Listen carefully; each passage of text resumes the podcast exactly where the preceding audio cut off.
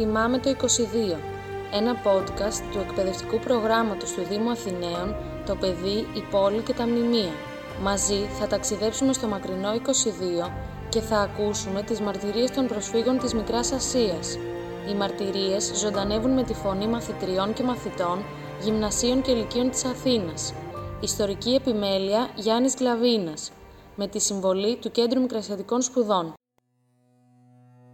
Ναζλού Κυριακοπούλου από τον οικισμό Τζαούλ της Κερασούντας του Πόντου. Μόνοι μας, χωρίς να μας βοηθήσει κανείς, πήραμε από την Κερασούντα το καράβι και βγήκαμε στην πόλη. Μετά από 11 ημέρες μας φόρτωσαν στο καράβι για την Ελλάδα. Μας έβγαλαν στην Πάτρα. Χειμώνας καιρός, Χριστουγεννιάτικα, ξημερώματα του 22. Τι σπουδαίοι άνθρωποι και εκείνοι. Άπονοι, πολύ άπονοι άνθρωποι πατριναίοι. Πεινασμένοι, κουρασμένοι, ταλαιπωρημένοι από το δρόμο, ακούσαμε να μας καλωσορίζουν. «Τι θέλετε στον τόπο μας, τουρκόσποροι, να πάτε στο Βενιζέλο σας». Μας έβαλαν να κοιμηθούμε σε ανοιχτά υπόστολα. Άπονοι άνθρωποι πατριναίοι. Έβλεπαν τα μωρά μας πάνω στο τσιμέντο και δεν έλεγαν «πάρε ένα τσουβάλι να βάλεις πάνω το μωρό σου». Από εκεί μας έκαναν διανομή στα χωριά. Μας έβαλαν στα καρβουνωμένα τα βαγόνια και μας πήγαν στα χωριά δεν περίμεναν ούτε τα πράγματά μας να μας δώσουν. Εμείς και άλλοι σαν εμάς που δεν είχαμε άντρες να τρέξουν, τα χάσαμε. Τα πήγανε στην Κέρκυρα και από εκεί ποιος τα είδε. Μας πήγανε στο σταθμό Λεχενά και από εκεί στο Σιλιμάναγα ή Μερσίνη. Εκεί καθίσαμε 8 μήνες. Δουλεύαμε και ζούσαμε. Ένα μεροκάματο στα χωράφια, ένα ψωμί, λίγα φασόλια ή τίποτα άλλο.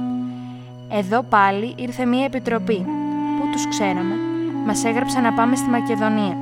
Μας έφεραν πάλι στον Πειραιά. Το έμαθε και ήρθε ένας ανιψιός μου. Ενέργησε και μας κράτησε στην Αθήνα. Οι άλλοι χωριανοί μας μοιράστηκαν. Άλλοι πήγαν στο Αγρίνιο, άλλοι στη Βροντού της Δράμας. Τέσσερι-πέντε οικογένειες εδώ και άλλες τέσσερις οικογένειες στην πλατεία ή Ακρίτα.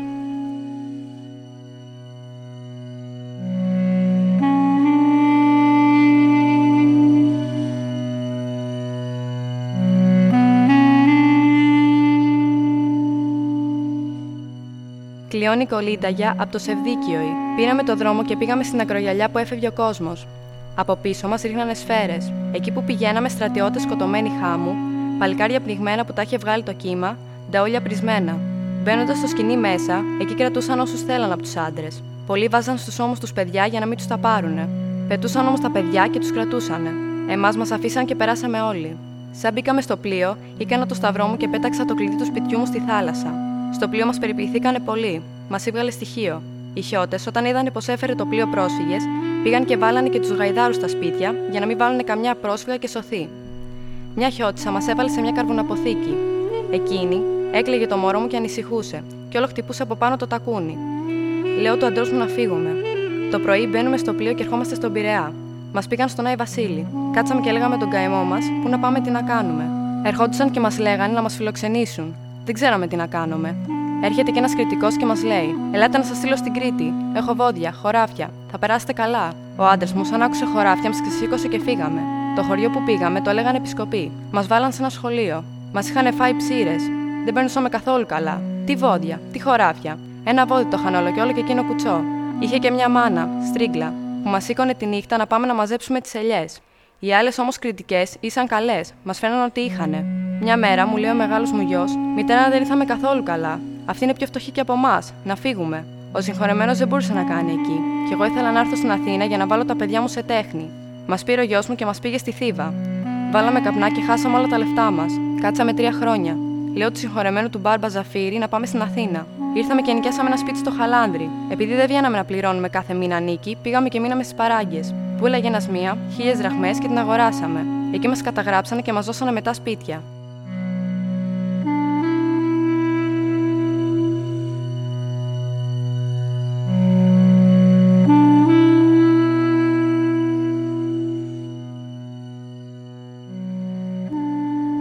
Σκύφτη από το Ερίκιο Ημαγνησία. Μπήκαμε μέσα στο καράβι. Κάναμε το σταυρό μας, μέχρι σε αυτού γλιτώσαμε. Γυρίζαμε και βλέπαμε τους άλλους που είχαν μείνει και τα μάτια μας δεν βαστούσαν. Πλημμυρούσαν δάκρυα. Θα προλάβουν να φύγουν όλοι αυτοί; Ποιος ξέρει, φύγαν την άλλη και την παράλληλη. Έφυγε το βαπόρι καμιά φορά. Μας έβγαλε στοιχείο. Ψυχάλιζε. Τι να κάνουμε; Όλες οι πόρτες ήταν κλειστές. Οι χιώτες φοβούνταν. Δεν ξέρω. Κοίταγαν από πάνω. Εμείς, για να φυλαχτούμε από τη βροχή, στέκαμε στα ρέχτια.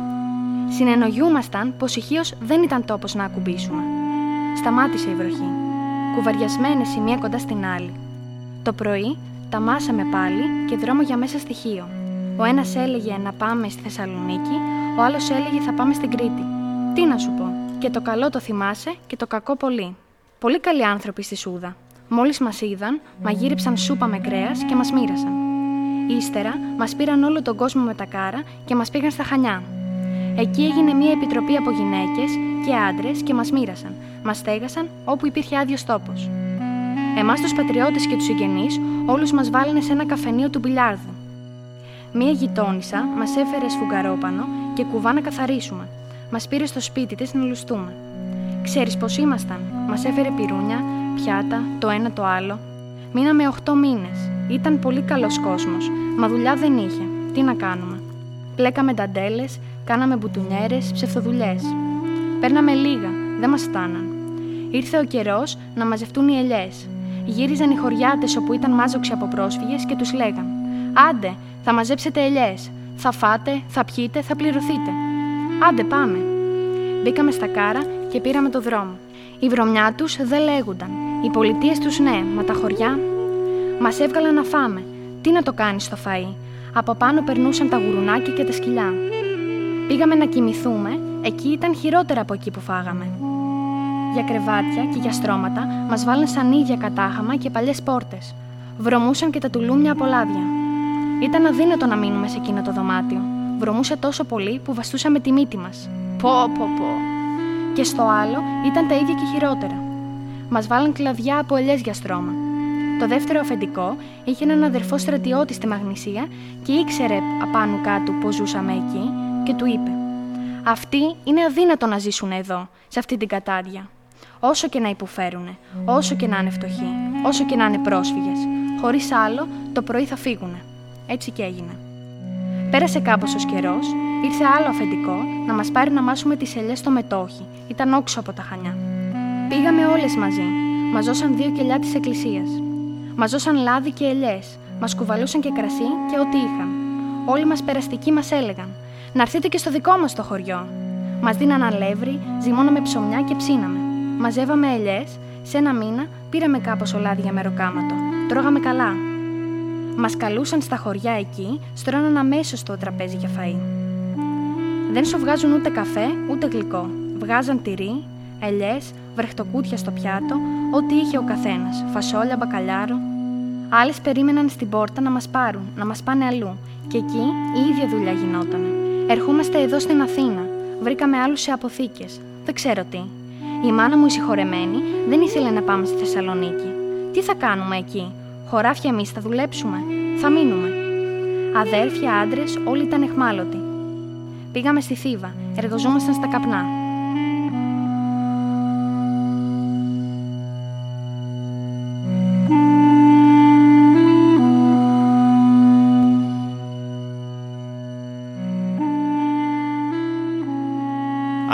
Άννα Χατζησοτεριού από το Κασαμπά. Το καράβι μας έβγαλε στοιχείο. Βγήκαμε στην αυλή της εκκλησίας. Έπιασε όμως δυνατή βροχή και συμμοχτήκαμε στο γενεκονίτη. Μείναμε τρεις μέρες. Ήρθε άλλο ένα καράβι και μας πήγε στη Σύρο. Οι άρρωστοι όμως και οι κρυολογημένοι έμειναν. Δεν ήρθαν μαζί μας. Οι περισσότεροι πεθάνανε. Στη Σύρο, πολύ φιλόξενοι άνθρωποι. Ξεσηκωθήκανε όλοι. Μας έφταξαν και φτέδε, ψωμιά, τυριά. Ο ίδιος ο δεσπότης μας τα μοίρασε, κατά άτομο στο πλοίο επάνω. Από τη Σμύρνη είχαμε να δούμε φαγητό. Ο άντρας μου βγήκε να δει το μέρος, αν είναι κατάλληλο να ζήσουμε. Το ίδιο έκαναν και οι άλλοι. Σε λιγάκι έρχεται ενθουσιασμένος και μας λέει: Ελάτε, κατεβείτε να μείνουμε. Άκου, του λέω. Η Σύρος είναι φτωχή. Το είχα ακούσει από τη γιαγιά μου. Καλύτερα να φύγουμε. Κατεβείτε να μείνουμε λίγο. Και αν δεν μας αρέσει, φεύγουμε.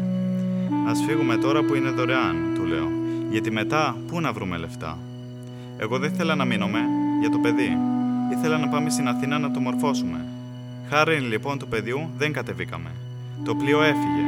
Μας έβγαλε στην Έγινα. Είχε προηγηθεί όμως άλλο πλοίο και έγινα ήταν γεμάτη πρόσφυγες. Παρ' όλα αυτά, μας περιπήθηκαν πάρα πολύ. Φιλόξενοι άνθρωποι. Ερχόντουσαν με τα κάρα στο λιμάνι και κουβάλεγαν τον κόσμο. Σε εμά ήρθε ένας που τον έλεγαν Λάβρο και μας ρώτησε αν έχουμε που να μείνουμε. Μας πήρε στο σπίτι του. Ήταν γεμάτο Αρμενέοι. Στεναχωρέθηκε πολύ που δεν είχε που να μας βάλει. Μας έβαλε σε μια μεγάλη αποθήκη. Ήταν καθαρή και περιποιημένη. Καθίσαμε τέσσερις οικογένειες εκεί. Το πρωί η πεθερά του μας έφερε τσάι. Η γυναίκα του ήταν λεχόνα. Μας περπήθηκαν πάρα πολύ αυτοί οι άνθρωποι. Και όλοι οι Αιγινίτε. Την άλλη μέρα βγήκαν κυρίες να μας περιθάψουν και ρωτούσαν ποιες ξέρουν ράψιμο. Πήγαμε εγώ και οι ξαδέρφοι μου. Μας περπήθηκαν. Ούτε το σπίτι μας έτσι. Ράψαμε όλο το πρωί και το μεσημέρι. Μας έφεραν όπως έπρεπε το φαγητό. Το απόγευμα πάλι καφέ. Το πρωί μας έδωσαν μαζί μας φαγητό για να φάμε με τις οικογένειές μας. Αφού τελειώσαμε τα ραψίματα, μετά από 6-7 ημέρες μας πλήρωσαν 25 δραχμές τη μέρα. Χαράπια που πήραμε λεφτά. Σε 20 ημέρες σηκωνόμαστε και ερχόμαστε εδώ, στην Αθήνα. Ξένοι. Δεν ξέραμε πού να πάμε. Είχαμε ένα συγγενή που έμενε σε ένα σχολείο, στην οδό Μιχαήλ Βόδα.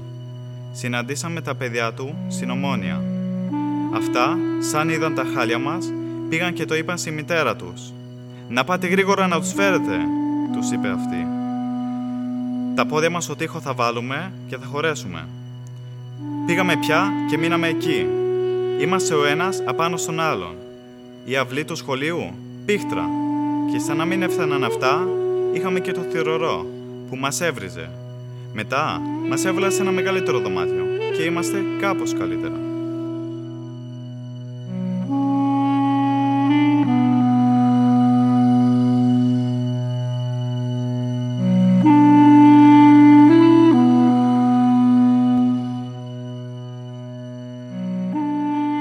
Εφημερίδα Ελληνικό Μέλλον. Το ελληνικό μέλλον δεν κηρύσσει κανένα νέο διχασμό, αλλά αντιθέτως διαπιστώνει τον υπάρχοντα μεταξύ γηγενών και προσφύγων διχασμών, τον οποίων εκαλλιέργησε ο Βενιζελισμός από το 1922 και τον οποίο διατηρεί μέχρι σήμερα. Είναι γνωστόν ότι από τις πρώτες στιγμές της εγκαταστάσεως των εις των ελεύθερων ελληνικών έδαφος, τα λεφούσια των συνοικισμών έχουν κηρύξει απροκάλυπτων πόλεμων κατά των γηγενών. Τα λεφούσια και σαρκοφόροι και τουρκόφωνοι και όλη εκείνη σπιναλόγκα των συνοικισμών εφηγουράρισε με συλλαλητήρια και ψηφίσματα, αξίουσα την δολοφονία των πολιτικών ανδρών της Ελλάδος. Τα λεφούσια έδωσαν τους στρατιώτες που απήρθησαν το εκτελεστικό απόσπασμα. Τα λεφούσια ανέτρεψαν τον θρόνο. Τα λεφούσια έστηριξαν το όριο της δημοκρατίας. Τα λεφούσια έδωσαν εις τον βερνιζελισμό τους εγκληματίας των. Τα λεφούσια έσπεψαν παρά το πλευρό του πλαστήρα εις τας 6 Μαρτίου. Τα λεφούσια κατέβηκαν την 1η Μαρτίου από τους συνοικισμούς και κατέλαβαν τους στρατώνας του Μακρυγιάννη, έτοιμα να σφάξουν και να λαιλατήσουν. Τα λεφούσια επίσης έσπεψαν να καταταχθούν εθελοντές εις των στρατών των στασιαστών της Ανατολικής Μακεδονίας και εθέριζαν με τα πολυβόλα των στρατών της Ελλάδος. Όλα αυτά δεν είναι τάχα πόλεμος των προσφύγων εναντίον των γηγενών. Πόλεμος άγριος, αμήλικτος. Και η ψήφος των συνοικισμών της 26 Ιανουαρίου, δοθήσα εξ ολοκλήρου υπέρ των προδοτών, δεν αποδεικνύει ότι οι πρόσφυγες συνεχίζουν τον πόλεμο και δεν έχουν συνεπώς οι γηγενείς στοιχειώδες καθήκον να αμυνθούν. Αυτό είναι το ζήτημα. Αυτή την άμυνα εζήτησε το ελληνικό μέλλον και είναι άμυνα δικαιότατη. Εις το τέλος, τέλος. Οι γηγενείς δεν επλήρωσαν δισεκατομμύρια εις σπίτια, μέγαρα, βίλες, επιδόματα και αποζημιώσεις, δια να θρέψουν και να συντηρήσουν όλη αυτή την σαρικοφορούσαν στρατιάν, τον απανταχού της Ελλάδος βενιζελικών συνοικισμών και δια να την έχουν διαρκή εφιάλτην επάνω από το κεφάλι των. Αυτό πρέπει να αντιληφθούν όλοι. Η συνοικισμοκρατία τελείωσε.